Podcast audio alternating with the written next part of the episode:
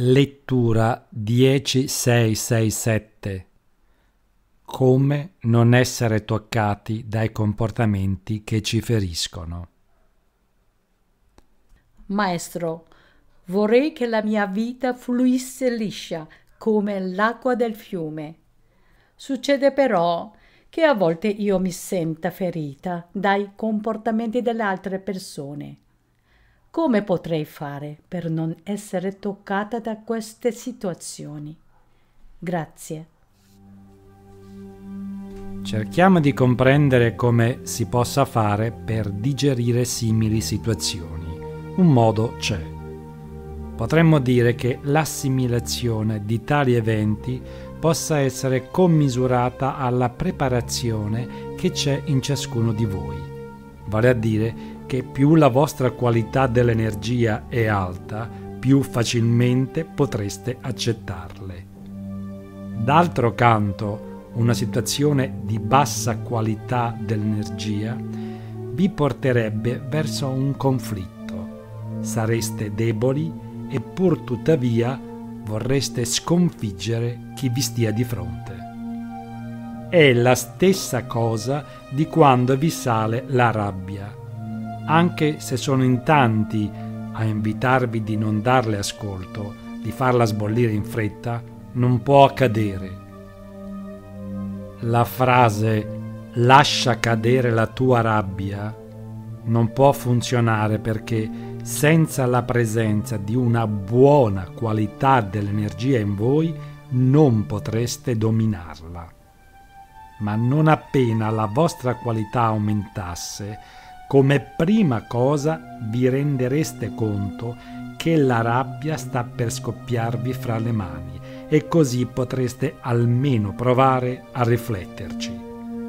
Evitereste così di creare energia torbida e, un po' per volta, vedreste anche aumentare la qualità della vostra energia.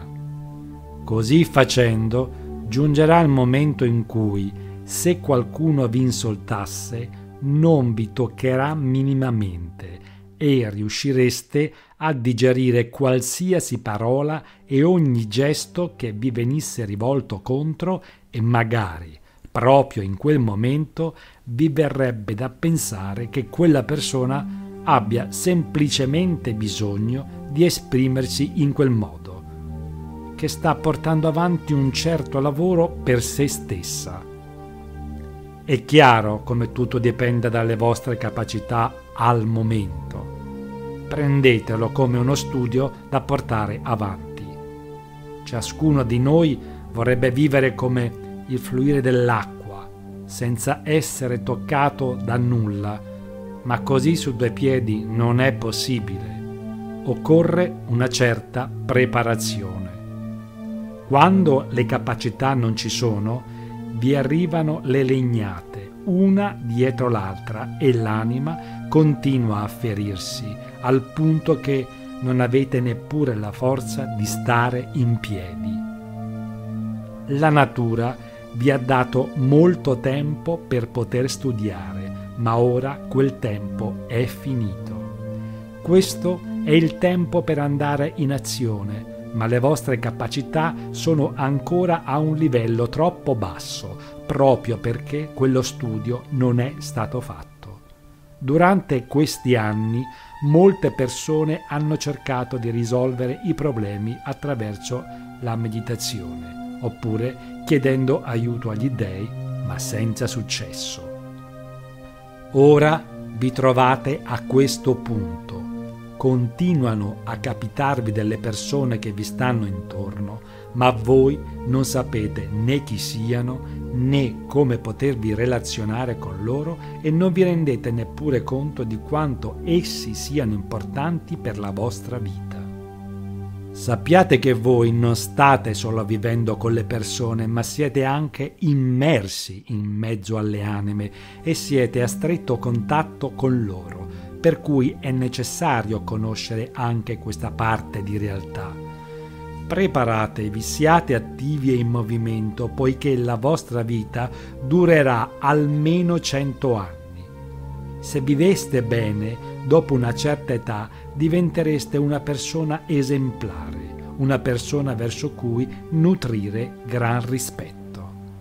Finora avete vissuto pregando, ma da ora in poi ciò che dovreste fare è aiutare, cioè dare consigli alle persone che vi raccontano le proprie difficoltà.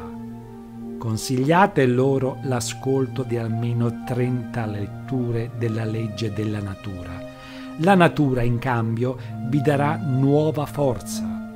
Se farete del bene a una persona, la natura ve ne accosterà due.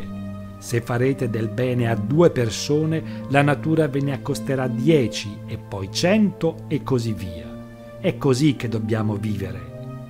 Viceversa, coloro che non rendessero del bene agli altri nulla potrebbero ricevere. Finora avete sprecato l'energia ricevuta dalla natura. D'ora in avanti non riceverete più nulla finché non avrete almeno reso il bene di una persona. Ricordatevi che ora disponete della legge della natura,